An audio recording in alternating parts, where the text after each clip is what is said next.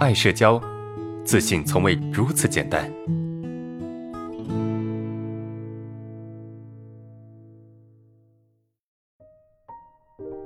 接下来这个问题啊，老师你好，今天班里发卷子的时候传到我这里，正好没有了。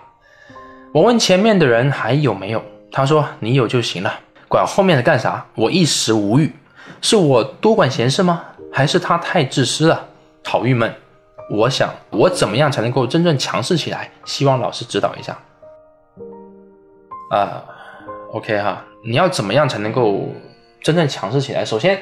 他不一定是你多管闲事啊，也不一定是对方太自私，对方他只负责后面有啊。假如说他后面没有，他可能会帮你问一下，但是他后面有，他就没办法了啊。这个时候你没有办法往下发，就是你的问题，或者是其他人应该去找的问题，而不是前面那个问题。所以前面那个人会这么说，也是可以理解的。为什么呢？因为。他负责把这个东西往下传，传到你那边你就没了，那没了是你自己要去解决的问题，不是他应该解决的问题。第二个可能他比较急，他可能这个着急去做试卷或者是写卷子，对吧？那没办法，对不对？就是这个是他情绪当下情绪可能也有问题。OK，所以不一定是他太自私，也不一定是你多管闲事，因为你只是想去帮助别人而已。对吧？这也没什么问题。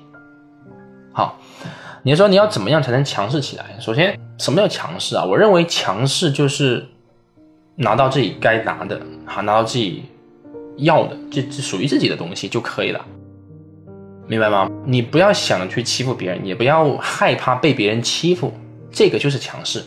就是如果这个人他必须把这个东西拿给你，那么你该怎么弄？你不管怎么弄，都得把它拿到手。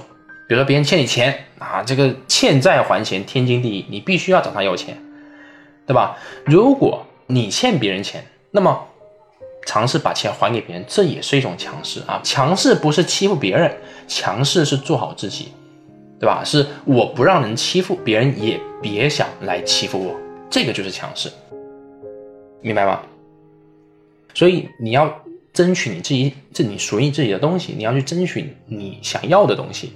但是同时也不要想要去欺负别人，不要想要去打击和攻击别人，这个不是你能够去做的。因为你能打败那些比你软弱和弱小的人，你不一定能打败那些比你强势还或者是攻击力更强的人，明白吗？